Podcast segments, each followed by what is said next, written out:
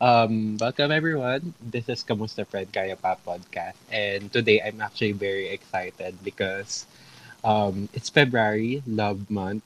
And for this episode, I brought someone whom I hate so much. joke. Walang yaka! joke. Hindi, I brought a very special friend of mine and we go way back in high school and talagang super excited ako na um, nandito siya kasi ang dami naming dapat ipag-catch up and at the same time, meron din kaming minim- meaningful topic uh, ahead of us. So ngayon, i-introduce ko na yung aking very special friend, ang aking artista na friend. Nabihira akong makita. Alex. Hi, everyone! Ah! Nakaka-artista! Sorry na, nabingi ba kayo? Anyway, ayan, ako pala si Alex. Crush ako ni James nung high school. Ba't da? So, ganda-ganda siya sa akin. ano, Alex, anong ginagawa mo ngayon? Um, give us an overview kung kamusta ka ngayon this pandemic because I want to start um, this podcast with, of course, um, catching up with my guests kung kamusta na sila. So, how have you been doing this pandemic? Ano pinagkakaabalahan mo? Then, nagtatrabaho ako, work from home. Then, on the side, shopping-shopping. Eh, Buti ka pa. mas madalas nakatunganga kasi bawal lumabas. So, yun lang naman. So, nothing special. Hmm. So, yun lang. Hmm. Papaalipin. Nagpapaalipin sa... Charot. Inaalipin ng trabaho. Kamusta naman? Hindi naman parang, kamusta yung trato sa'yo ng pandemic? Hindi naman ba siya super naging um, draining or stressful for you? And if naging challenging, challenging siya or stressful at one point, anong ginawa mo parang to cope up with it? Grabe. Nakakaloka yung kwento ng pandemic na to kasi nung start ng pandemic, March 18 ba yun? March something, Mm, Mga 2020. ganun. Mm-mm. Grabe, nasa Manila ako. So, may apartment ako doon. Kasama ko yung mga, ano nga yun, mga ka-work ko. Mm-mm. And then, suddenly, magla-lockdown daw. Sabi ko, paano yun? May trabaho ako dito sa Maynila. Tapos, paano ko uuwi? Lockdown. Ano yun? Paano ko kakain? Parang na-stress na ako na anong gagawin ko? Hindi na lang ba ako magtatrabaho? Tapos sabi ko, ganyan-ganyan. Tapos, um, ang ending, so, um, yun nga, nabigyan kami ng privilege na magkaro- mag-work from home. Pero ako, hindi ako nakauwi dito sa Laguna. Nagstay ako sa sa tito ko, dun sa condo ng tito ko. And then, dun ako nag-work from home. Kasama ko yung na-stuck din, na pinsan ko na work from home din. Dahil dyan, ilang months ba yung, ano, yung, yung lockdown na yon So, talaga ang nakikita ko lang is mga pader. Literal. So, akala ko, okay ako. Kasi, Mm. ay, after work, mag-ano ako, mag, manonood ako ng gusto kong um, movie, Netflix, ganyan. Ang dami, da- parang ang dami kong time. 'Di ba? Kasi work from home, yung pagkagising mo, log in and hindi ka na mag maliligo, hindi ka na maghihilamos and all. Parang kailangan mo na mag-toothbrush para maggising yung diwa mo. Pero akala mo okay yon Pero pag tagal pala, nakaka-boring. Parang, di ba, sa daldal kong to, wala akong nakakausap. Parang gusto ko kausapin, tawagan lahat ng friends ko sa messenger. Alam mo yung wala naman ako ikikwento kasi nasa loob lang ako ng bahay. Mm. 'Di ba? Walang nangyayari sa akin. So, medyo nakaka-stress siya para sa extrovert na katulad ko. Kasi Oh, wala yun na nga. akong makausap. Mm-mm. 'Di ba Ano sa daldal eh. kong to? Imagine mo, guys, kung gaano ako kadaldal, tapos wala akong kausap. Sino kinausap mo noong mga time na yun? Ay, grabe, aso at pusa. Ah, Puro Ayaw akong nga pala may video. mga alaga. Ayan, ang pusa, kaya, alam ko yung language nila. Meow. Arf, arf. Pili ko maalam na akong tumahol. Ganun kalala. Hindi, I mean, grabe, hindi ko na alam. Parang, um, naghahanap ka talaga ng ways para, para, yung maka, may, ma- may magawa. Kasi as in, Mm-mm. um, wala, wala, as in wala, walang ginagawa, walang kumakausap. And pag mga ngamusta ka, paano mo makakamustahan yung ibang tao? Eh, wala nga nangyayari kasi nasa Mm-mm. loob lang ng bahay ang lahat. Yun. So, ganun, ganun ka-stressful yung, yung, yung lockdown sa akin. Mm. medyo okay naman na, nakakalabas na ang lahat. Alam mo, ano, speaking of yung work from home setup, since na bring up mo din, kasi na-experience ko din mag-work from home. Tapos, parang iba talaga yung feeling na nag-work from home. Kasi hindi ka maka, ano, parang hindi ka makakuha ng energy sa iba. Tapos, ang masama pa nito, kasi di ba nung nag-work from home ako, nasa call center ako.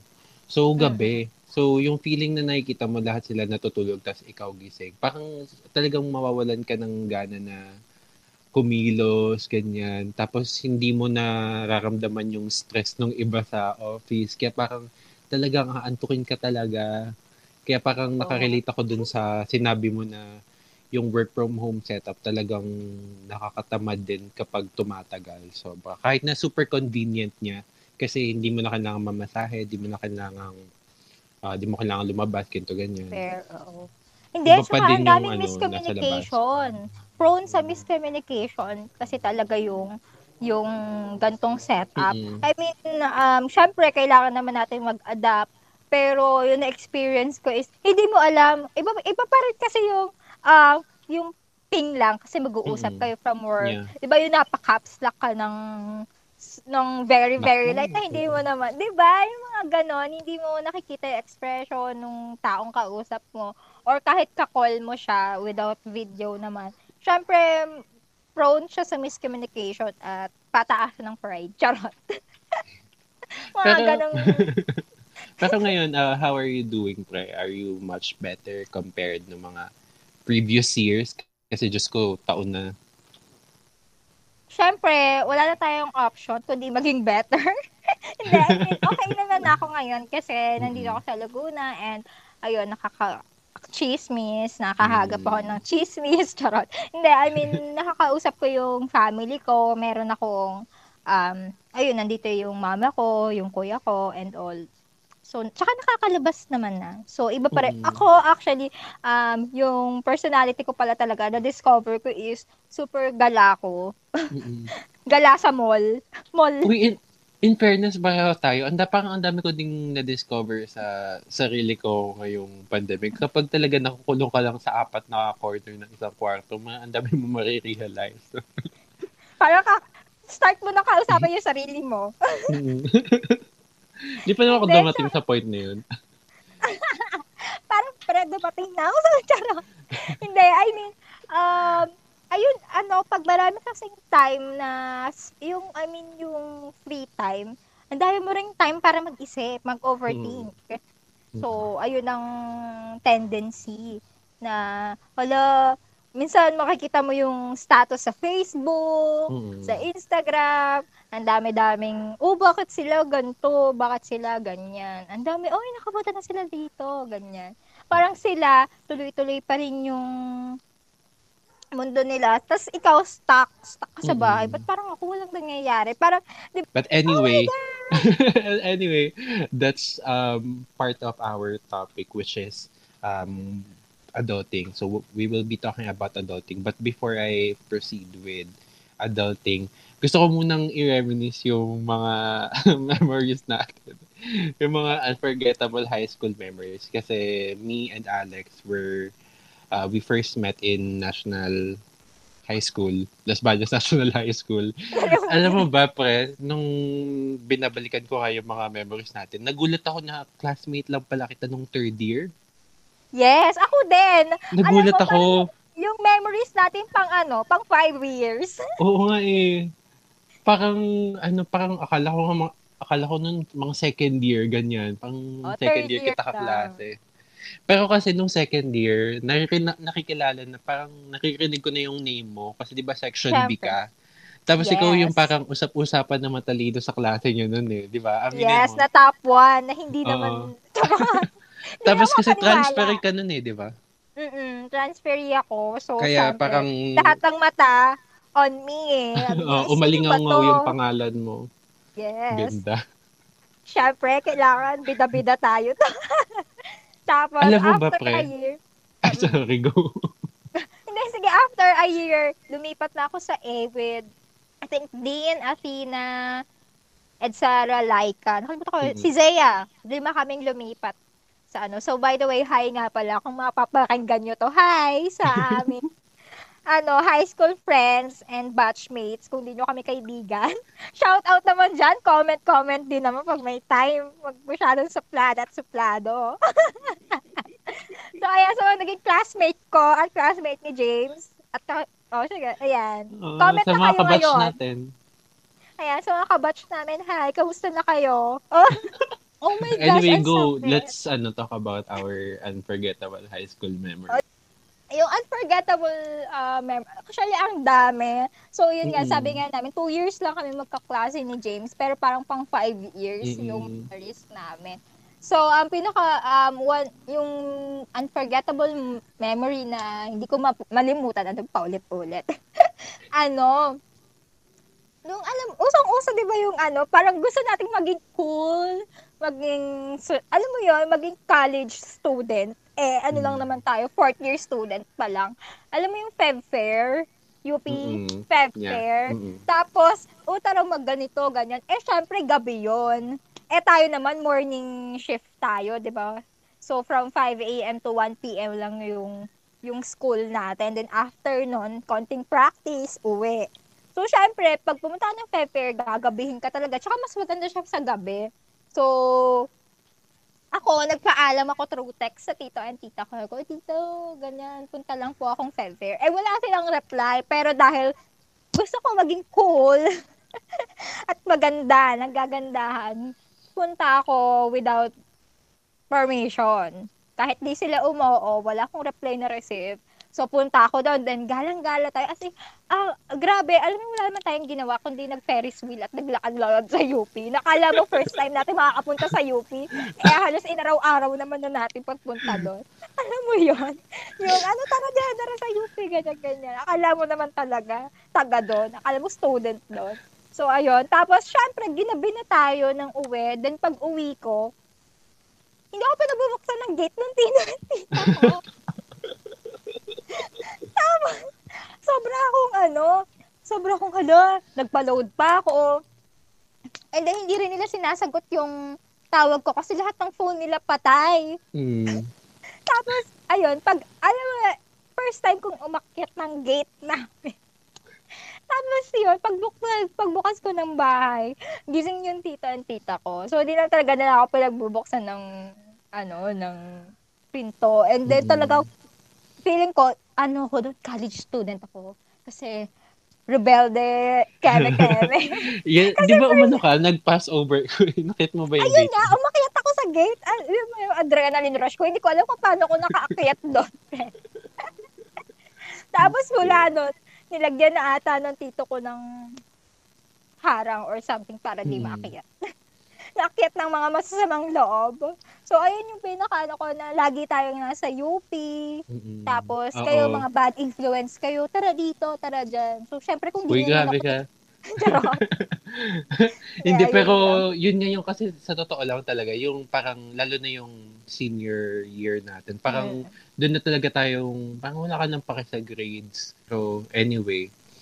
So, yun yung unforgettable na, ano, ah, Kasi first time ko umakyat ng gate, friend. school. Dahil Mm. sa kalokohan natin. And I think, ano, parang first time ko rin umattend ng Feb Fair sa gabi. Mm. Oo nga, kasi naalala ko talaga yung struggle mo nun sa mga tito-tito. O, super, hindi, super strict sa mga tito-tita ni Alex na nakikinig. Baka nakikinig. Oh my God, marinig nila to. anyway, since na-share mo na yung yo, alam mo ba, ito, ewan ko kung naaalala mo pa to, parang yung pinaka di ko makakalimutang memory, specifically of you, ay nung, ewan ko kung kaninong birthday yun, pero nandun tayo sa bahay nila Elma. Kasi, di ba, nung high school tayo, yun na talaga yung parang ano eh, di ba, madalas nating puntahan bahay nila Elma. Yes. Pero Alam mo na ba yung ng kakwento ko sa'yo? Oh my God! Tapos, pre, ang masama pa nun, kasi di ba nagyayakag ka na umuwi? Tapos, gusto mo ng isa pang kanta. Tapos, eto, para din sa mga makikinig. Kinanta, kumanta siya ng breathless. Tapos, after niya kumanta ng breathless, natagusan siya. oh, tanda ko na, grabe, hindi ako kumakanta. Alam mo, hindi mo ako mapapakanta sa, ano, sa karaoke. Pero dahil na-pressure na ako, na-pressure ako, kumanta ako at napakasaya ko. Ganda, guys, gusto mo marinig. Charot. Baka mawala na kayo ng listener. Oo, grabe. Naalala ko. Di ba? Hindi ko talaga makakalimutan yun. Nakakamiss Anyway, ang super, oo, super sarap balikan ng mga ganyang moments. Siyempre yung Ayun, moments na- naman from high school yung pinaka masaya. Sa, sa akin ah. Yep. So, uh, it's nice to reminisce some of our unforgettable high school memories. And ang, ang dami ko pang gustong ikwento, pero let's go back to our real topic, which is um, adulting. So, Yes. parang halos pareho tayo nagkaroon na ng experience when it comes to adulting, di ba? Do you remember the first time na naramdaman mo sa sarili mo na, ah, ah okay, nag-adulting na ako? And ano yung instance na yun? Yung naramdaman ko na nag-adulting na ako is nung nag-apartment pa ako. Lumipat na ako sa apartment with my workmates. And then, syempre, ah, magbabayad ka na, na ng rent. And then, syempre, maghahanap ka muna pala ng bahay. And then, sabi ko, grabe, ganito pala yung buhay na um, hindi pala siya yung parang pag gusto mo pu- pumunta sa Maynila, o punta lang ako sa Maynila and Mm. settled ka na, kailangan ko maghanap ng bahay. And after dun sa bahay, ala, isipin mo pala, kailangan pala ng gamit, tabot, Mm. As in, ganun, luto and all. Tapos, eh, hindi pa naman ako maalam sa Maynila, di ba? Parang, hindi ako maalam magluto, hindi ako maalam, paano ko kakain, hindi ako maalam magluto, and ayun. So, doon ko siya na-experience kasi kailangan kong bum- ano, bumili ng personal things ko, like, pag pumunta ka sa mall, hindi na lang yung parang gusto mong bagay yung, yung titignan mo, isipin mo na rin na, ala, ito, alam mo, ano, pinaka-moment na, na naramdaman ko is yung nag, bumili ako ng bedsheet. oh, po, grabe. Kasi kailangan ko siya, though meron akong dala. Pero dahil nung, ano, may moment na pumunta kami, sale ata sa Mega Mall. And then, hala, bili tayo ng, ano, ng bedsheet. And then, dun Mm. feel ko lang, tanda ko na. And then, hindi lang dun natapos. Parang, pag may sale, titingin ka na rin ng house. Dun sa house furnitures or dun sa bagay na pang gamit sa bahay na part ng mall. Mm. Pili ka ng kurtina. Oh my gosh, ang tanda ko na. Diba? Oh, Sino ba- naka lakas talaga maka-adulting feels yung kapag bumibili ka ng mga ano gamit sa bahay. Kasi parang medyo ganyan din yung naramdaman namin nung time na ah, nung time na nag-work ako sa Mandaluyong. Yung tas ang unang-una talaga namin binili yung super liit na electric fan. Oh Tapos parang ay, hindi naman yung ano ha, hindi yung handheld. Yung mga ano, parang ganyang Yung- kalaki na. Yung walang Yung ano, steel walang, fan, oo. Tapos maliit lang. oh my gosh, yung nabili ko pa, James, before, yung walang, walang, wala siyang takip. As in, yung hélice lang. Alam mo yon So, sa mga nagtatrabaho dyan, ayun, yung plastic na hélice Mm-mm. lang. As in, Mm-mm. tigwa 150. May 120 pa nga eh. O, di ba? Oh, adulting. Kasi Pero- parang, nung Mm. time na yon hindi mo na iisipin yung, ala, kaila, yung parang magtitipid ka na, Mm. hindi ka na gastadora.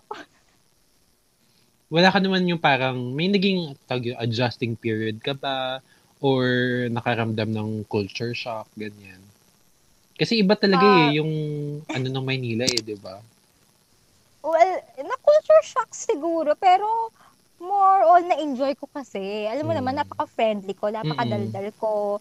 So, um, actually, nakahanap ako ng friends agad, yung ka-workmates ko. So, sila din yung nag-guide. Kami-kami, mukha ka ng Mm-mm. tanga. Sabay-sabay kami nagtangahan sa, May- sa Maynila. And then, syempre, marami naman din mas matanda na ka-work. So, habang nandoon, doon mo siya yung katsungahan mo. La, ganito pala mag-MRT. Mm-mm. Yung nakalagpas ka ng station. Hindi mo alam na bababa ka na pala. Yun, grabe. So, yun. Yung feeling na mag-MRT ka, tapos hindi mo alam na siksikan pala doon na parang buhay. oh my gosh, yun, the first time ko mag-MRT. Ay, syempre, sa hinhin ko tong, sa hinhin ko na to. Hindi ko naman alam na agawan. Mm-mm. Pagbukas nung ano, nung pinto. Grabe, lahat sila nagpuntahan. Naiwan ako. Sabi ko, na, ganito pala to. Nagkatunay pala yung sinasabi nila na ang buhay ay parang tiyapo. Papagal-pagal ka. Oh my God! Alam na, mo, yun.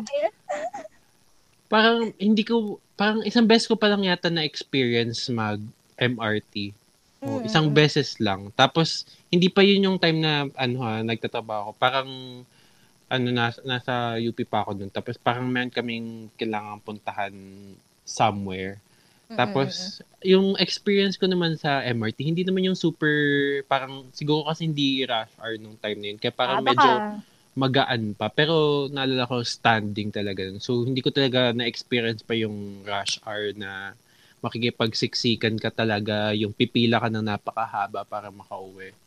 Tapos siguro, ano, para i-share ko na rin yung experience ko when it comes to kung kailan ko naramdaman yung adulting. Kasi hindi ko talaga, hindi ko pa talaga fully naramdaman yung adulting. Parang patikim pa lang nung time na nagpunta ako sa Mandaluyong. Mm-mm. Parang napag-decidean ng namin ng mga college friends ko na sige, why not i-ano natin, try tayong push. Eh kasi nagkataon din na yung isa naming friend na ah, engineer ngayon, meron din siyang trabaho doon. So sabi niya, sabi niya, why not sumama na kayong dalawa tapos mag ano tayo parang mag-try mag ah, mamuhay together sa isang condo sa Mandaluyong. Pero nung time na yun, hindi pa siya pang fully adulting kasi every weekend pa rin ako umuwi. So somehow I'm still very reliant dito sa bahay. So parang ayun, hindi ko pa siya ganung super fully naramdaman. Pero may mga parang patikim-tikim na na, ah, oh my God, ganito pala talaga yun. Tapos, Oo, grabe. mm, tapos siguro makakamdaman mo na talaga din yun sa mga bills na binabayaran mo, yung mga electric bills. Kahit na condo lang. Pero ayun Ayun. yung parang naramdaman ko talaga. Tapos ano pa, siguro hindi ko pa- di ko na experience kasi yung hassle ng transportation sobra kasi ano parating walking distance yung ano lugar na pinagtatrabahuan ko. Ako naman, experience ko siya. Grabe, alam mo, um, uso na nun yung, um, nung time na to, nakikita pa, nagstay pa ako sa tito ko, sa condo niya. So, hindi talaga siya walking distance pa dun sa work ko. Wala pa ako sa apartment ko. So, nung time na yun, syempre, kailangan ko mag-transport. Though, uso na yung Grab before. Pero, alam mo yung, ang mahal. Grabe, pupunta lang sa work, Ay, ang mahal 200 ng Grab. na. Mm. Grabe, naka, naka, naka, nakatry ako maglakad from condo ni Tito. Tapos pag Guada, alam mo yung Mm. gano'ng kadilim sa Guada. Iyak na iyak ako, pero, guy, girl, 250 o ano, lakad. Alam mo, ako naman, madalas ako sa mga bus. Tapos yung as in yung super siksikan na talaga, yung parang hindi Oo, mo na yan. alam kung paano ka lalabas ng bus. Yun yung mga na-experience ko. Ayun talaga, sa tinitiis ko talaga. Oh, yun talaga yung tinitiis ko talaga kasi yung mag 200 pesos na ano grab ka na wala pa namang Oo. na hindi pa naman more than 1 kilometer yung Oo, alam Layo ko, lang nangyari. talaga siya pag ano, pag rush hour. So, ang Rush tanong, 250 o lakad? 250, jeep. Kalong. Oh my gosh. Ganun talaga yung life. Pero, minsan kumakagat ka. Pero, Hmm. minsan talagang adulting. Sayang naman. Hmm. 250 pesos yun. Dalawang McDo na yun. Tapos ito, Pres, um, to proceed with the next question, naalala mo ba yung, ano, parang first sweldo mo? And ano yung ginawa mo dun sa first sweldo mo? Oh my gosh, napakatalino ka. Wala akong ginawa. Wala kang ginawa. Oo, kasi yung per, kasi nung time na yon, ah, nung nag, nag, nag-work pa ako, syempre, binibig, support pa ako ng mga tita ko, may allowance pa ako, ganyan. So, di ko siya ginalaw. Wala akong Hmm. ginawa. Then, sa next sweldo ko, saka ako nagbigay. Ganun ako ka, katalino. Wala akong ginawa. Kasi, Alam mo talaga? yung, al- kasi Kasi first time mo makaka-receive ng buo, eh tapos trainee ka pa lang naman Mm-mm. noon. Tapos, Sabagay. syempre, tapos may allowance ka pa, binibigyan pa ako ng allowance. Tapos yung tito binibigyan pa rin ako niya ng pera kasi nga, nandun ako sa, nagstay ako sa kanya. So, talaga namang napakayaman ko noon. Tapos biglang may sweldo ko. Nung na-receive ko siya, ako, grabe, ganun na pa pala. Feeling ko ang yaman ko na. Pero ko kaya ko yung bilhin. Kala ko kaya ko yung bilhin lahat. Tapos pagdating, yung pala, hindi pala siya ganun kalaki. Pero ano yung naalala mo ba yung pinakaunang bagay na binili mo nun? Ah, syempre, nagbigay mo na ako dito sa amin. Nagbigay ako ng gift pack Pero ko. for yourself. Bu- na- ano, bumili ako ng bag, bumili ako sapato. Ayun, bag and shoes. Tapos, Hmm. mukha maganda. Parang Yeah. ako nun, hindi pa kasi din super, nung naalala ko yung una kong sweldo, parang hindi pa naman super ganun kalaki. Parang nasa ano nga lang, Mm-mm. 8K lang ata yung sinweldo ko Mm-mm. nung quincenas na yun. Ang naalala ko din, nagbigay din ako. Tapos, ano, nagano ako tag dito, nag-down sa cellphone. kasi wala Ah, akong okay. cellphone noon. Ooh. So, parang bumili ako ng sarili kong cellphone nun. Tapos yun yung parang naalala kong parang pinakaunang bagay na pinagkagastusan ko talaga. And then, yung mga sumunod na talaga, parang more on pagkain. 'Di ba Parang pag ano talaga, parang pag sumisweldo ka, parang gusto mo ding i-make sure na makakain ka man lang neto na gitong ganyan. Mm-mm. Eh, Total malapit pa sa mall. Parang lately ko lang naging ano, lately ko lang naging guilty pleasure yung bumili ng damit. Ah, ako kasi ma- mahilig talaga ako sa damit, sa bag, sapatos. Mm. So, feeling ko, gagamitin ko naman to sa trabaho. kasi Oh. pero iba yung pag na ginagamit ko from from college pa. Alam mo ba, ano, honestly, pre, parang na-realize ko lang din, yung parang yung mga bagay na binibili mo ngayon, ngayon Mm. as a, ano dot, yung mga bagay na parang hindi mo nagawa nung, ano, nung parang Oo. mga medyo bata-bata ka pa. Kasi Oo, parang nung bata-bata pa ako, hindi naman kami yung mahilig talaga na bumili ng damit. Kasi meron din kami mga kamag-anak na pakati nagpapadala ng damit. So, parang, so bakit pa, bakit pa bibili ng damit, Damit. kung, Oo. Kaya parang ngayon, yung friend. Mhm, Kaya parang ngayon, bumibili na ako ng sarili kong damit. Tapos yung, as in yung gusto mo talagang damit. Mm, Yung parang ikaw yung unang gagamit. anyway, parang gusto ko lang din itanong, um, nung time ba na nag-start ka mag-adulting, na ramdaman mo ba na um, mature ka na at that point and ready ka na for adulting or it's something na na-develop na lang? Kasi naalala ko talaga nung high school, parang medyo ano, mature ka na din talaga eh in a way. Kasi Mm, medyo responsible ka na kahit sa mga tito-tita mo lang, ganyan. Tapos when it comes sa mga ano pag-uwi on time, so parang in a way talaga parang nakita ko na ah medyo mature na si Alex. Tapos ito pa, um, yung tropa kasi natin medyo ano talaga eh, yung parang wild talaga. So parang ikaw talaga yung parating nag-hold back sa atin. Uy, wag natin gawin yan. Uy. Yes, the angel. Oo. Self-proclaimed. So, ayun, Ano? naramdaman mo ba na parang mature ka na at that point or it's something na develop na lang? Um, siguro, ano naman ako, matured na ako. I, I think responsible na ako. I mean, alam mo yung, gag, hindi naman ako gagawa ng, ng, alam mo yung, alam ko naman na yung tama or mali na. Pag ito yung ginawa ko, ah, hindi ako magiging okay dito.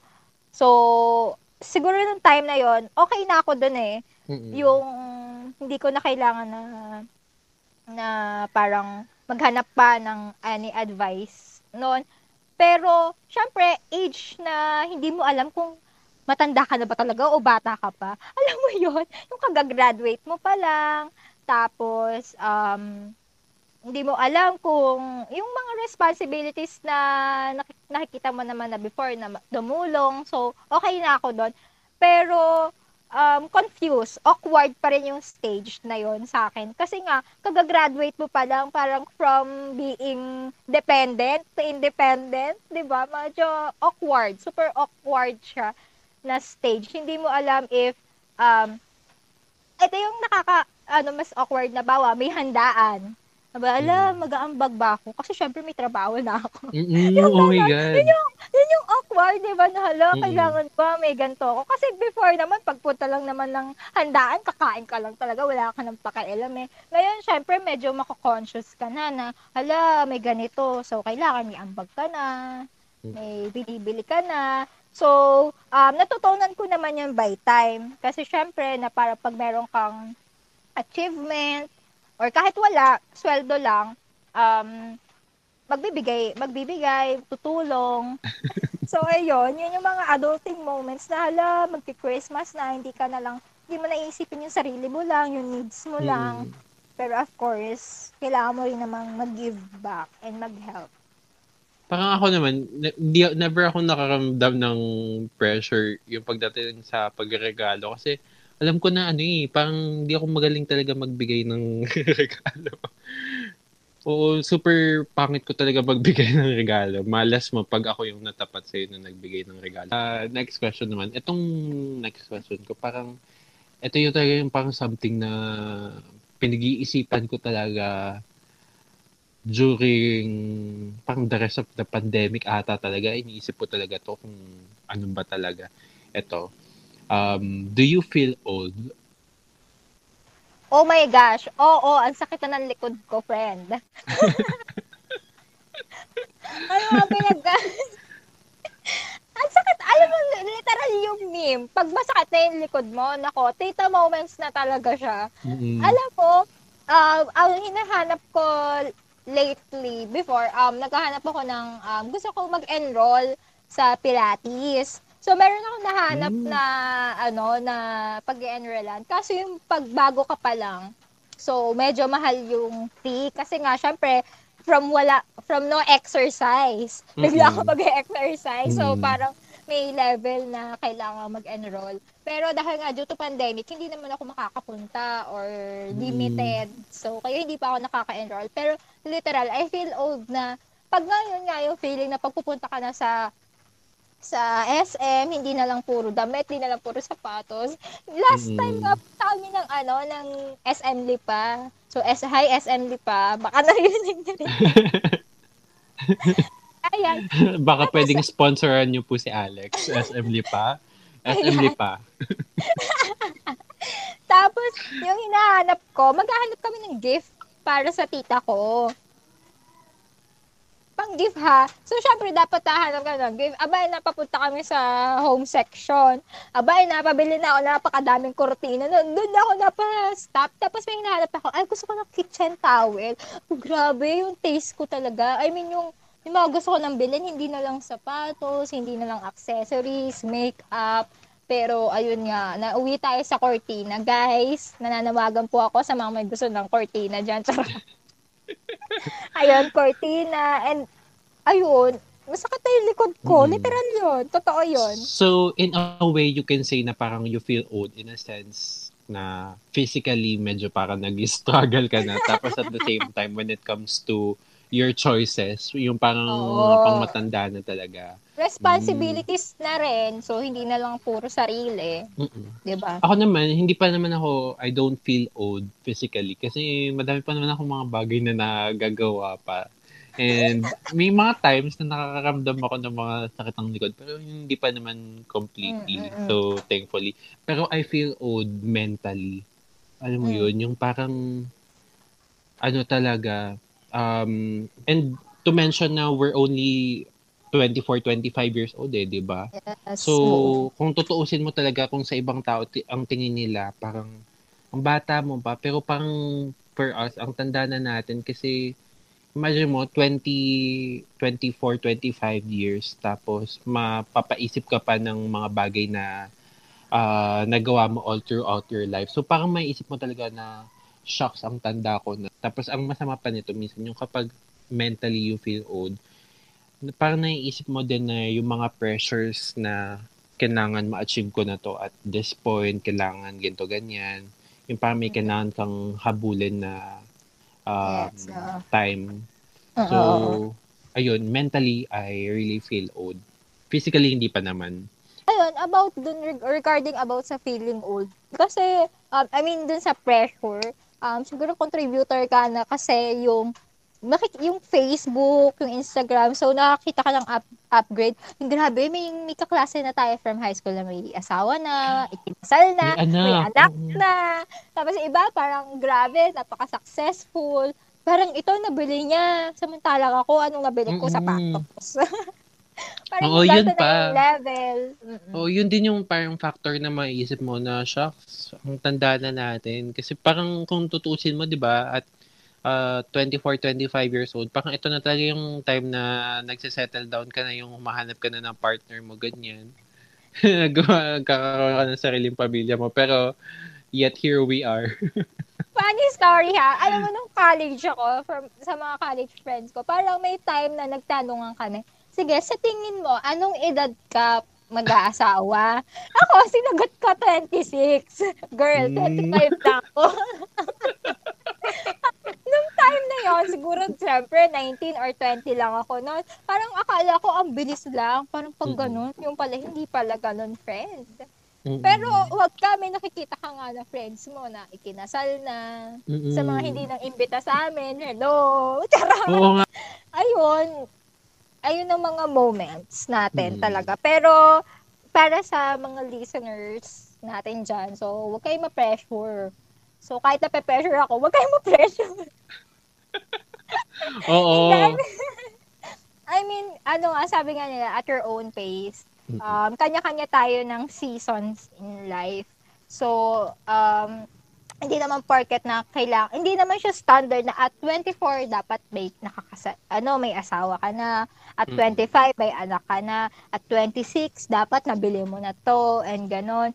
Though, syempre, we want na mag-grow tayo, ma-achieve natin yung goals natin, pero wag nating ano, kawawain yung sarili natin na dahil hindi natin na-achieve yung ganong ah, goals natin sa buhay, eh, hindi na tayo sapat. We're doing our best. You're doing our Mm-mm. best. Oo, parang alam mo ba, dapat nga medyo medyo later questions ko pa pero ano, itanong ko na din ngayon yung total na pag-uusapan na rin naman natin about yung pressures when it comes to finding someone, ganito ganyan. Kasi ewan ko kung okay lang na sabihin ko to sa kanya, 'di ba? Parang NBSB ka talaga. 'Di ba? Gosh, yung secret yan. Anyway, a- alam mo, ang reason talaga nito, hi po, recent, ah, ah, ano, last year, umuwi ako sa Quezon. Mm. And, ayun, nasakita ko na yung mga tita ko, syempre. So, meron kasi kaming parang event. So, nagkita-kita yung mga, anong tawag dyan, mga tita na hindi ko na nga matanda. Mga ganyan, mga kakilala ng papa ko before. So, syempre, update, update. Kasi doon lang talaga nakita. And talagang, doon ko nakita na, hala, nagtatanong na sila, tinatanong na nila ako. Oo, alam mo, yan yung question ko. Yung when it comes to dealing with the pressures of people asking when are you going to get married. Kasi kung sa totoo lang ha, parang perks talaga yan ng adulting eh. Yung maririnig mo yung mga questions na yan na, Uy, kailan ka mag-asawa? Uy, ganito ka- ganyan. oo, May girlfriend oo. ka na ba? May boyfriend ka na ba? Ganyan. Or it's time for you to settle na, girl. Mm. Ang tanda mo na. Meron akong, na, alam mo, may namit akong tao na, ala, ang tanda mo na. Sabi ko, grabe, 25 Mm-mm. pa lang ako. Tapos sabi niya, ang tanda mo na. Ganyan. Sabi ko, parang, um, doon sa mga katulad ko, na madalas natatatanong. So, again, um, syempre, respect mo pa rin naman yung kausap mo. Pero, again, at your own pace. Syempre, hindi naman sila yung ikakasal. Hindi naman sila yung mamamroblema sa mga um, Honestly. gastusin. And sab- sasabihin lang nila na na alam mo, pag kinasal ka na, doon ka na, doon mo na lang ang iisipin. Pero, um, life mo naman din yan eh. At saka anong gagawin natin, di ba? Wala pa si Mr. Right. Charot. Mm-mm. At si Mr. Totoo. Def. Alam mo ba, ba? Siguro kasi, parang for me naman, when it comes to those questions, kasi hindi ko na siya ganong na, hindi ko na siya ganong naririnig lately. Kasi, Mm. ano, siguro isang factor is, ano ko na, parang sinet it straight ko na na, wag yun nang i-expect from me yung when it comes to relationships or finding Mm-mm. someone. Kasi, feel ko talaga, nako, kung hindi man mangyari, baka matagal pa yan, for sure So, wag nyo nang i-expect na mangyari yan from me. So, parang nung, siguro nung sinet it straight ko na, parang it's clear na rin sa kanila na, ah, okay, so baka hindi na natin kailangan tanongin siya ng ganito, ganyan.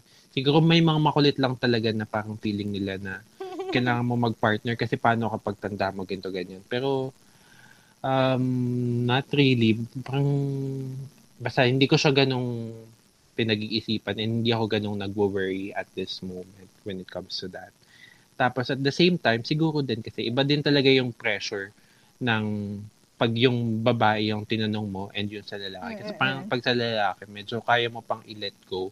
Pero pag sa babae, parang merong connotation talaga or meron talagang iniisip ang mga tao na ala, baka mapaglipasan na to ng panahon, ay baka ganito ganyan. Which is dapat hindi natin iniisip or dapat hindi natin binibigay na pressure sa mga babae yung mga ganong bagay. Ayun. Um, diba? Actually, nakaka-awkward yung mga ganong question kasi um, paano yun? Paano, ano, parang mm-hmm. pag kailangan mo na mag-asawa, parang kailangan ba? At tapos dapat ang finger parang, okay, eto na, eto na siya. May kakasal ka na. And also, ano, um, yung background ko kasi, alam mo, minsan sabi ko, paano ba to? Wala namang nagsabi sa akin na ganito gawin. Before, nung high school ako, nung elementary ako, sasabihan ako na, oh, wag ka mag-boyfriend, wag ka mag-boyfriend, wag ka mag-boyfriend. Tapos, nung nakatapos na ako ng pag-aaral, hinahanapan na, oh, asan yung boyfriend mo? Asan yung boyfriend mo? Asan yung boyfriend? Ano? Parang, teka lang, sabi mo wag mag-boyfriend. Tapos ngayon, hinahanap na. Ano ba talaga? Di ba? Pero alam mo ba, parang naisip ko lang din, siguro parang to give the benefit of the doubt for those people who keeps on asking those questions, maybe hindi lang din talaga siguro nila mahanap yung tamang topic para kausapin ka na parang minsan kaya ang dinidiretso na nila, uy, may jowa ka na ba? Uy, may ano. Parang hindi sila makahanap ng ibang way kung paano sila makakakonect sa'yo. Kaya parang pilit silang tanong ng tanong ng mga questions. Pero sana ma-realize nyo din na um, minsan enough na yung tanongin mo na kamusta ka, anong ginagawa mo, yung ganito ba. Basta yung wag yung super mga nakaka-trigger or nakaka-pressure na questions. Yung na, controlling. ka na ba? Ano, Uy, yung ah, ano ka ba? Oo, It's enough oo. na tanongin mo sila ng kamusta. So, ayun. Season. Oo. Anyway, let's go back on something that is a little lighter. Um, mm. Again, it's another part of adulting and gusto ko lang sana malaman kasi parang in a way naging ganap na city girl ka na talaga and you're already a working adult. So yes. what are some moments of adulting that you know, when you look back at it seems very funny now or ano yung mga parang nakakatawang moments mo or mga epic fail moments mo nung nag-adulting ka? Grabe, ang dami. Sobrang dami. So ako, Um, so, background lang, pag pumunta kami ng Manila, so, syempre, nakikisakay lang ako sa mga tita ko. So, madalas talaga, tulog ako sa biyahe.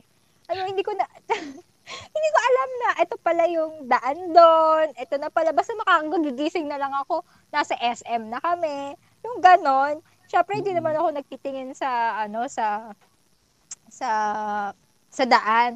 Tapos, yung mga epic moments ko na, first time ko magbabas to Manila. Hindi ko alam kung saan ako bababa, oh friend. Eh, diba sa Manila, napaka-strict na mm. ano, na na may certain ano lang siya, may certain babaan, may certain mm. na, ala na pagsakay ko pala dito, ano siya, parang kailangan may, may tamang sakaya, may tamang tawiran. Ano mo yung parang ang gulo-gulo. Eh, dito naman sa San Pablo, pag sa sumakay ka lang, sabihin ko lang yung bahay namin eh.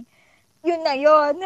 Pero doon, grabe, na as in, halatang halata ka tagalagang probinsyana. Kasi, alam ko yung tamang, tamang babaan. Tapos yun nga, yung bus na, alam mo na, naka-experience ako na, dahil hindi ko alam na punuan, na standing pala, yung mangyayari, mm-hmm. pag pumunta ka sa Manila, pag Monday, tapos ganitong oras, na talagang babagan yung tao.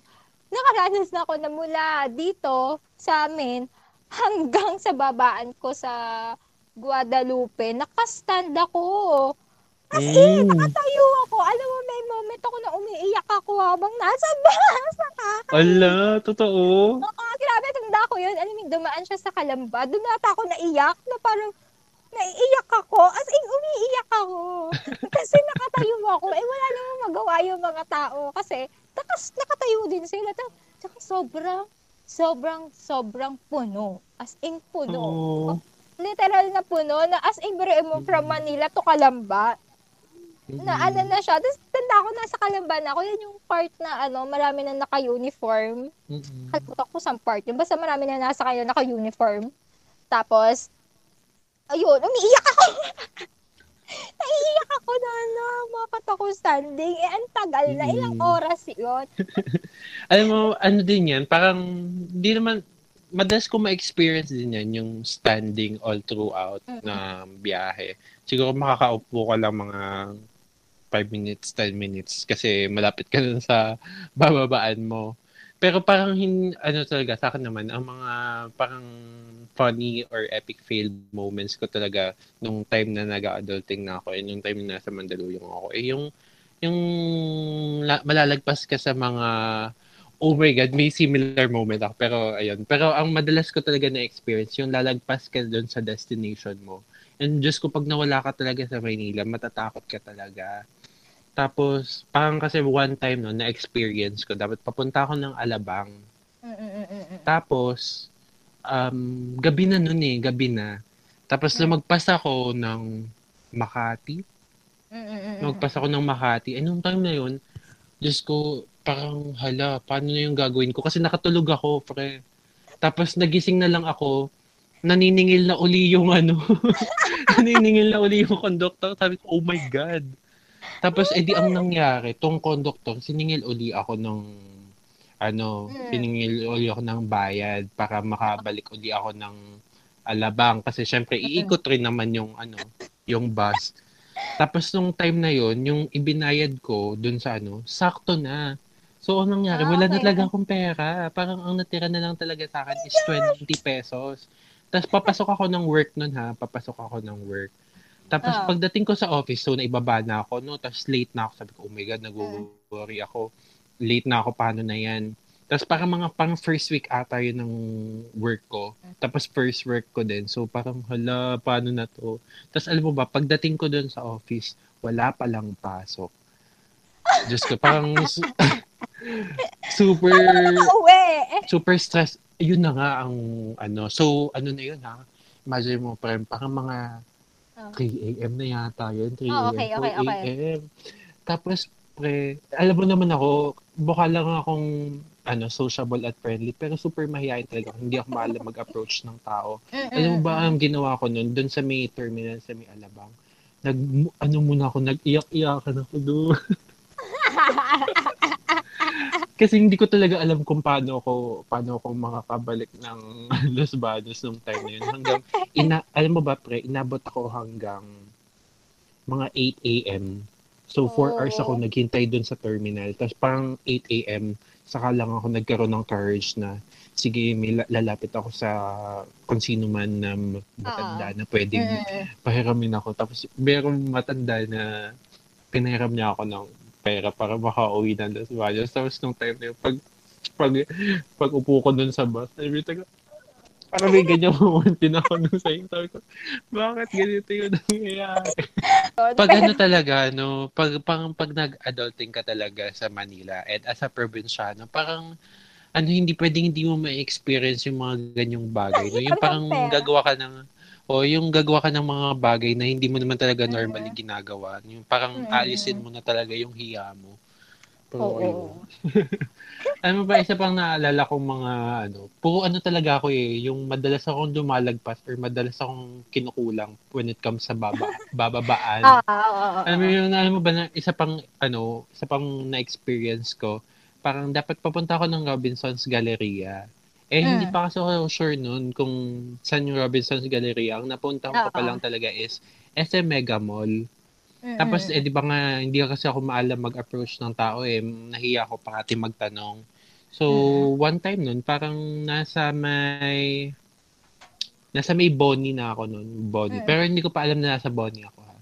So, hindi ko talaga matanong kung nasa na, kung malapit na po ba sa SM ay, SM tuloy, sa Robinson's Galleria.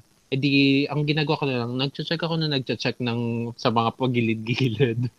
Tapos yung one time, may nakita ko, parang, wow, ayun ata yun, Robinsons. Nakita ko Robinsons. Tapos, nakita ko din ng mga may nagbababaan ng mga tao. Tapos nakisabay na ako, sabi ko, ah, feel ko Robinson's Galleria na to. Sige, maba na ako. Tapos alam mo ba, pre, pumaba ako sa may Robinson's Forum. Ayan nga, Robinson. Oo, tapos alam mo ba ang ginawa ko para makarating ng Robinson's Galleria? Naglakad na lang ako. Oh From my Robinson's gosh! Forum to Galleria. So parang ano yun ha? Oo. alam mo ba yung alam mo ba yung moment nung sa ang tanging ang tanging ina yung si Idol Alas naglakad siya sa gilid ng EDSA tapos puro tapos puro usok na alam mo yun yung parang moment ko na. Oy, mas malala ka naman Pero in fairness, pero in fairness ang inabot ko lang nun ay ano sa SM Mega Mall. Kasi hindi ko na kinaya tas ano Konti na lang, nagtaw- hindi mo nagtawag pa kinuha. nagtawag na ako ng ano kaibigan. Pero kasi nung nasa Maynila kami hilig namin mag ano lakad lang sa gilid ng EDSA. Kasi yun nga walking distance lang naman yung workplace to Yung forum? ano. Ka. Huy, naglalakad lang kami noon talaga sa Robinson's Forum papunta sa oh, show. grabe. Mm-mm, lakad Ay, lang. so lang, siya naman pala, friend. Siya lang okay naman. lang yun. Iba yung Ortigas. Na-imagine ko yun, layo, binabas kasi namin yun eh. Pero, tapos, ang dami pang, ano, obstacle doon, friend. Mm-mm. Oo, yung napakamali, napakikitid na ano, pathway. Nadaan. Tapos, oo. mm, tapos yung super taas ng mga pathway, Diyos ko po. Oo. Alam mo ba yung sa Misho? Yung Oo, napakataas na ano, na ewan ko lang Yung kung di ka pa ba sa legs mo. O, yung overpass. Overpass. na pagkataas-taas. Anyway, oh, Pero lesson ayun. learned. Magdala ng pamasahe. Oo, pamasahe para sa mga probinsyano na pupunta ng Maynila. Magdala kayo ng mga sobra-sobrang pamasahe. Pagbaon kayo ng, ano, hindi, iwan nyo na yung hiya nyo. iwan nyo na yung hiya nyo sa probinsya. Tandaan. Di ka nila matatandaan. Oo, di ka nila matatandaan. Huwag mo na lang bigay yung Ayun. pangalan mo. Ano naman, um, another, siguro medyo light na ano lang din to, parang reminiscing ng isang moment. Um, na, naalala mo ba yung mga struggles na na-experience mo nung adulting or parang yung mga isang kahig, isang tuka moments mo nung time na nagtatrabaho ka sa Manila? Well, thankfully, hindi pa naman ako, hindi ko pa naman siya naranasan na, um, I mean, yung, yung isang, ka- yung food, I mean sa food, so, hindi pa Mm-mm. naman ako nagutom. so, Mm-mm. thankfully, hindi naman ganun. So, kasi nga, um, super, ano naman ako, super masinop dun sa naging sweldo ko. So, um, takot din ako na gumastos tapos ng bonggang-bongga tapos walang matitira sa akin kasi hindi naman tayo sanay noon, hindi naman tayo spoiled. Pero yung moment nga na, na ayun nga, siguro nakwento ko na yung experience ko na feeling, ko ang hirap ko. Is yun nga, yung, sa, yung pagpupunta, pagpupunta ka sa work, yung mas pipiliin mo na lang magbiyahe kaysa mag-grab. Though kaya mo naman magbayad ng 250 pesos, pero girl, ang hirap, ang mahal. So, pipiliin mo na lang mag, ano, mag, mag-commute. Eh, ang commute naman sa Manila, hindi naman isang sakay lang, friend. Kailangan palit-palit ka pa, dalawang sakay ka pa, tapos uulan pa, tapos ayun, papasok ka na basa yung sapatos mo, basang-basa ka, para naliko mo kang sisiyaw. So, yun lang naman yung moment ko na natatandaan ko na feeling ko, ano, tipid na tipid ako sa sarili ko. Pero yung about sa food, so, naging masinop tayo, girl. Tsaka di tayo magastos sa food. Mm. Sa ganitong kapayat ba naman? Alam mo, ako naman, nung time na nagtatrabaho ko, yan yung madalas naming nagiging problema talaga doon. Mm. Yung work, pagdating sa food. Hindi ko pa naman na-experience yung super magutom. Pero parang dumating kami sa point na ano talaga, oh, ito magka-cup noodles tayo today. Yung Oh mag-ano talaga, canned Mm. goods, yung mag-share kayo sa isang 7-Eleven. Ay, 7-Eleven. Ayan, yung 23 parang- pesos. Oo, yan talaga yung mga, eh, nung time kasi talaga na yun, hindi pa naman talaga ako ganong, yung sweldo na nakukuha ko. Hindi pa ganong ano, um, hindi pa ganong kalaki. So, talagang Stable, oh. pipilitan ka talaga, oo, mapipilitan ka talaga na minsan, ito lang talaga yung kakainin mo, yung mag-share kayo sa isang delata or paulit-ulit kayo na mag instant noodles, yan, yung mga ganyang bagay. Yun talaga yung mga parang isang kahit isang tuka moments ko talaga. Pero yung hindi pa kasi naman na yan sa akin, hindi pa naman siya, hindi ko siya feel na kahit is- isang kahit isang tuka, okay pa naman siya sa akin. Feeling ko okay Oh, kasi ako. mm in Pero fairness din naman mag- sa ano, amin. Oo. Oh, in fairness din naman sa amin, yung mga kinakain namin na instant noodles, yung mga parang carbonara or spaghetti na instant noodles or yung Oo, mga oo, oo. kung mag kung magka-cup noodles ka yung cheese flavor. Oo, yun, so hindi pa siya totally super ano talaga. Pero ayun. Tapos ang isa pang naalala ko din na parang naging struggle ko din nung nagsisimula ako mag-adulting is yung kung paano ka nga magkakaroon ng pera. So, ta- yung feeling na or yung moment na yung uutang ka sa friend mo Mm-mm. just so you can survive. So, yung parang siguro yung first three months of my adulting, it's all about utang bayad, utang bayad, utang bayad. Para kahit pa paano makaluwag-luwag ka. Kasi nung time na yun, kasi di ba syempre pag nag-condo ka, medyo ang dami mong binabayaran, ang laki ng binabayaran mo. And parang nung time na yun, ah, we had to adjust. And nung time na nag-start kami, nangutang din kami parang sa kuya nung Mm-mm. friend ko, nung college friend ko. So, talagang ang dami kong binabayaran nung time na yun na parang nung first three months, bayad lang ako ng bayad ng utang. So, hindi talaga ako nakaka um, bili ng mga gusto ko, ganito, ganyan. So, parang ayun talaga yung naaalala kong struggle when it comes to adulting. And actually, yun yung parang siguro yung win-worry ko. Yung kapag at uh, later point, so paano ko kaya ma-handle yung mga ganitong situations? Kasi to be honest, parang wala pa to talaga eh, itong mga na-experience natin, di ba? Parang hindi pa talaga to ganap na adulting. Parang Oo, di pa I siya, wala pa worry- siya sa ano. Oh. I worry na. Nasa once entrance na, na pala. oh, once na mag 30 years old tayo, so ano na kayang mga bagay na Mm-mm. may experience na, na may experience na natin and how are we going to cope up with it. So parang yun yung mga naiisip ko when it comes to some struggles about adulting. Um, meron ka pa bang mga maidadagdag about some struggles, ganyan? Well, on my part kasi, so, wala man akong moments kasi na nakapangutang ako. Since sabi, sabi ko sa'yo, um, nung nag-start pa ako mag Oh, iba ka rin ah, talaga eh. Parang ang galing mo din eh. Parang madiskarte ka. Responsable talaga. If yes, there's one word that I would describe you, it would be responsible.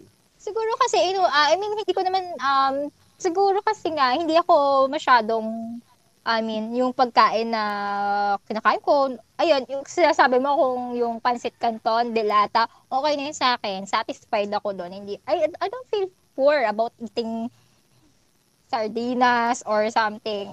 Thankful pa ako doon. So, ayun. So, kung may moments man ako na ganun, um, thankful pa din naman.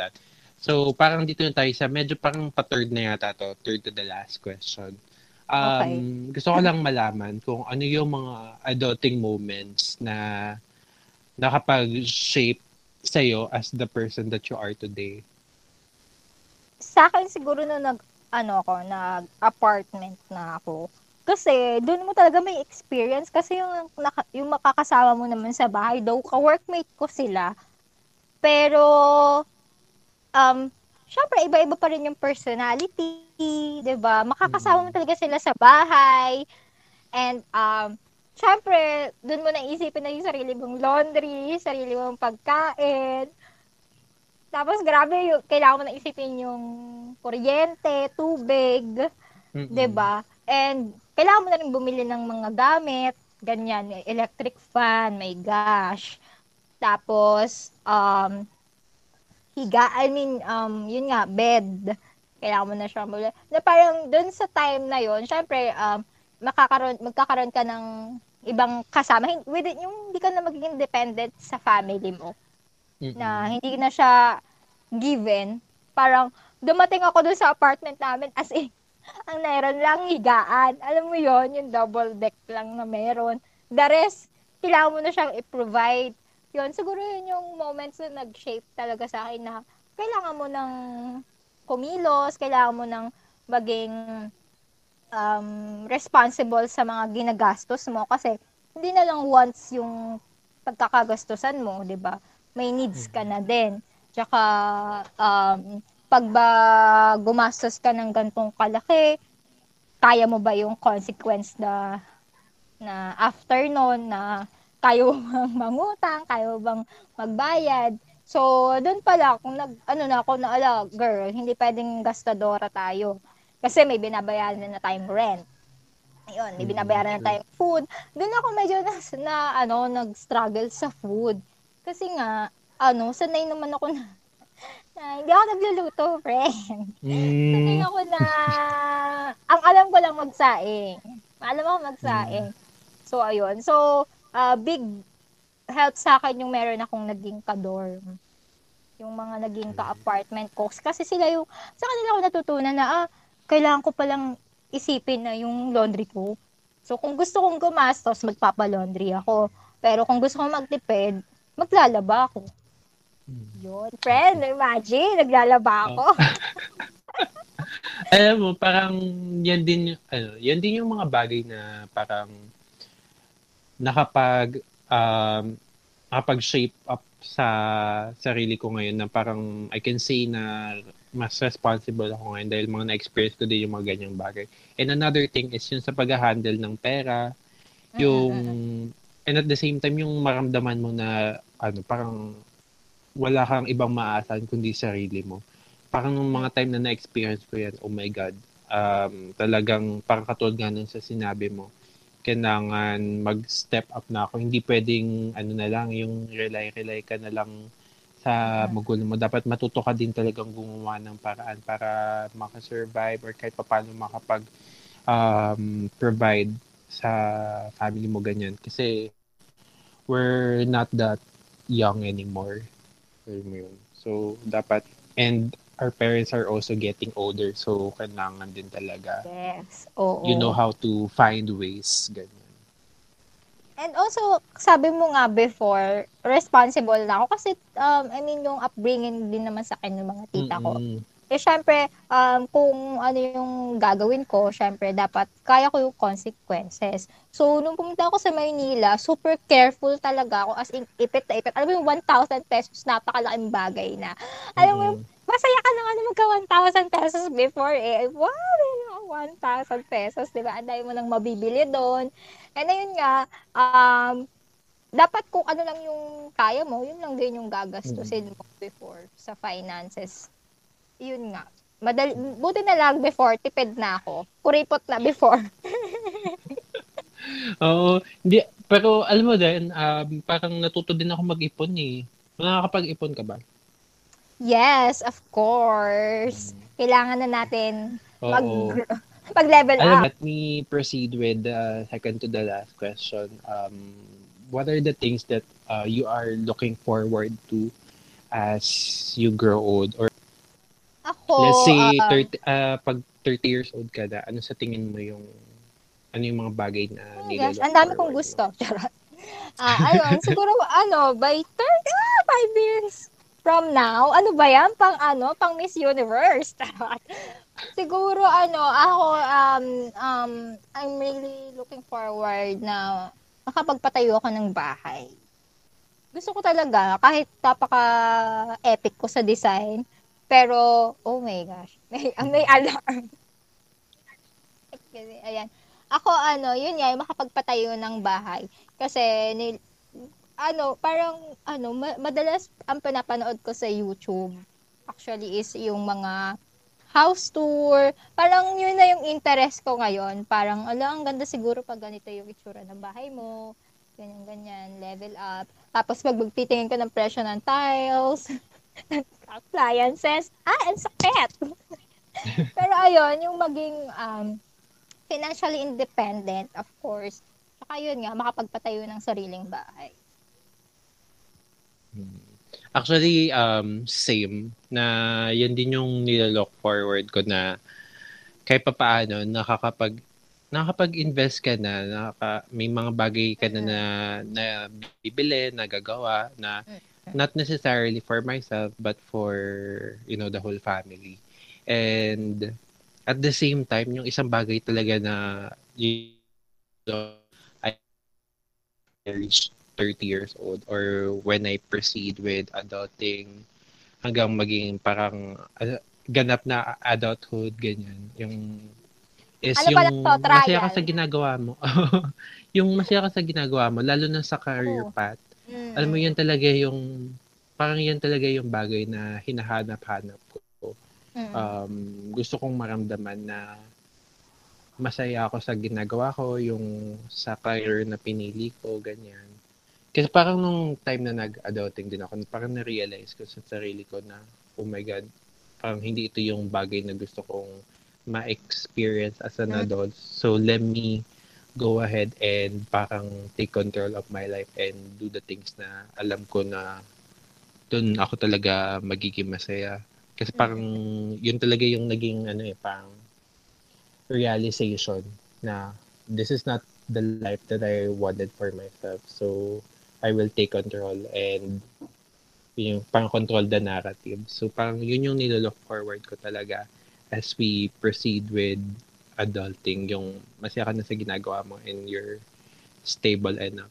I, I mean, ako kasi, Yeah. I mean, um, yung pinasok ko kang course, actually, wala akong masyadong idea doon, pero feeling ko doon lang ako fit. Pero may mas gusto talaga ako na, na, na path. Pero, dahil ayun yung afford at ayun yung available, so wala na tayong kaila wala nang backup. Yung, yun yung, yun yung, yung nasa isip ko, I will go with the flow. Talagang kung ano lang yung ano. Pero um ang ginawa ko naman is in-enjoy ko naman yung moment. Mm-mm. You learn to make the most out of it. Ang ganda. 'di ba? Dapat maging masaya sila kasi nandun ako, dapat pa yun. Imbis na nasa, 'di ba? Iba dapat yung direction na tatahakin ko, pero nandun ako. So, Mm. dapat maging Kaya masaya ano, sila sa parang, presence oo. ko. O parang kaya parang magandang advice din yan for those who are struggling when it comes to adulting. Don't be afraid to try things kasi hindi mo din naman malalaman kung um, ano talaga yung para sa'yo. Malay mo kasi baka ma-enjoy mo din eh. 'di ba? Kasi may mga tao na parang takot mag-adulting, takot mag-try, baka, baka kasi mag-fail sila. Um, failure is a part of life. So, dapat parang wag kang masyadong matakot mag-try. Baka kasi malay mo, yun pala yung nakalaan for you. Mm-mm. Don't be afraid to try. So, ayun. Siguro, parang to close off this episode, so malapit na tayo. Siguro, we're down to our last questions. Ang last na lang is, siguro, some lessons na we can share about adult, uh, adulting and also some tips na pwede nating i-provide or i-give sa mga nakikinig. Ang adulting naman talaga, um, darating at darating yan sa'yo ng, wala, di mo siya, ma- I think, di mo siya mapipili eh. Parang, Oo, ano, Hindi mo ma... Oo, parang hin- wala siyang certain age. Oo, ayun, Oo. oo. Wala siyang Talagang certain age. darating at Bigla-bigla darating magkikik in. siya. Mm-mm. Actually, nung, alam mo, alam mo ba, 25 na ako, pero parang feeling ko fresh grad pa rin ako. Mm, Pero parang ganun yung feeling mo, awkward stage na hindi mo sure if, ayun nga, magiging matanda ka or magiging bata. Pero, syempre, um, um, hindi naman yan parang may mag, uh, ano sa'yo, mag-alarm or may mag, uh, uy, girl, adulting time. Parang darating na lang sa'yo, talaga siya sa'yo sa unexpected, malalaman mo na lang, ginagawa mo na pala siya. So, sa akin, huwag kang ma-pressure. I mean, um, hindi mo naman kailangan maging katulad nitong isang tao to na siya, nagpo-provide siya, may, may nagagawa siya, ganito, successful, may business, ikaw, ganito pa din. So, I think, um, um, I mean, wag kang masyadong tumingin sa ibang tao. Pero, um, hayaan mo yung sarili mo mag-grow. I mean, you're doing your best, you're doing what's right, what's the best sa sa sa life mo. Ang mahalaga is healthy ka. I mean, in mind, soul, and heart. so maghanap ka na ng jowa. Charot. I mean, hindi. I mean, um, ayun nga, yung hindi mo siya, hindi, huwag kang ma-pressure. Kahit nga nape-pressure tayo, sasabihin ko pa rin sa'yo, huwag kang ma-pressure. Again, um, pag tinitignan mo kasi yung life nila, nung ibang tao, yun na yung, uh, wag mo, mag, wag kang mag-set ng standard sa sarili mo. I mean, gawin mo lang yung best for you. If may trabaho ka, gawin mo yung best mo sa work. If may gusto kang passion, tapos hindi mo pa rin afford, gawin mo pa rin yung best mo sa work. And then, um, at some point, di mo, uh, um, di mo namamalayan, ginagawa mo na rin pala yung passion mo. ba diba? So, yun, doon ka mag-decide. At the end of the day, ikaw talaga yung ano, magde-decide para sa sarili mo. And of course, kailangan mo rin ano, though sari, um, um, ikaw yung magde-decision sa life mo, kailangan mo rin mag, mag ano, mag, mamili ng tao na tutulong sa'yo, na may mag-a-advise sa'yo. Kasi syempre, um, um, pag, ma, ang lungkot naman pag mag-isa ka lang, di ba?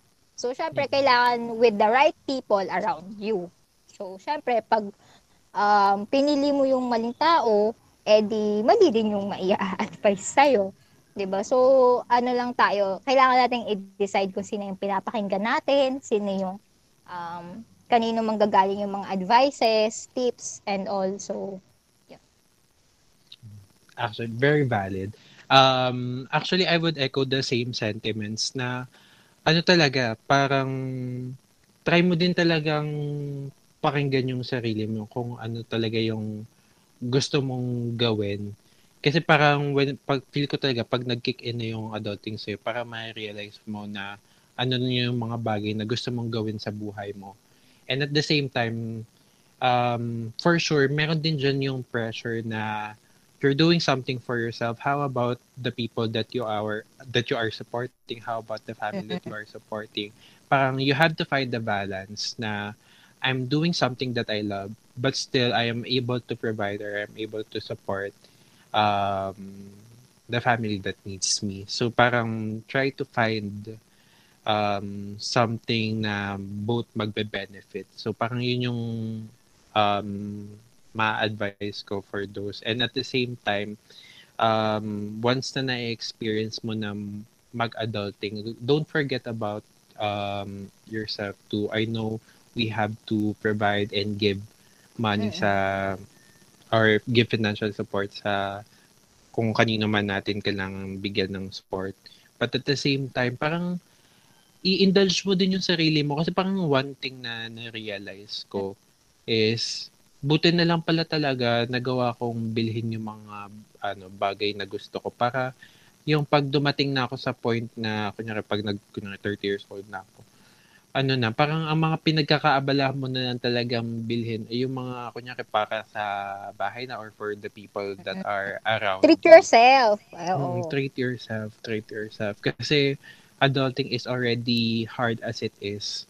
So Oo, dapat sobra. Um, super hirap na ng adulting. So dapat kahit papaano um dapat matuto ka rin na ayun nga, i-indulge yung sarili mo sa mga bagay-bagay para uh, later on, yung parang hindi mo na siya hahanapin kasi na-experience mo na eh. So parang ang ang mga pagkakagastusan mo na lang talaga, yung mga necessities mo na lang talaga.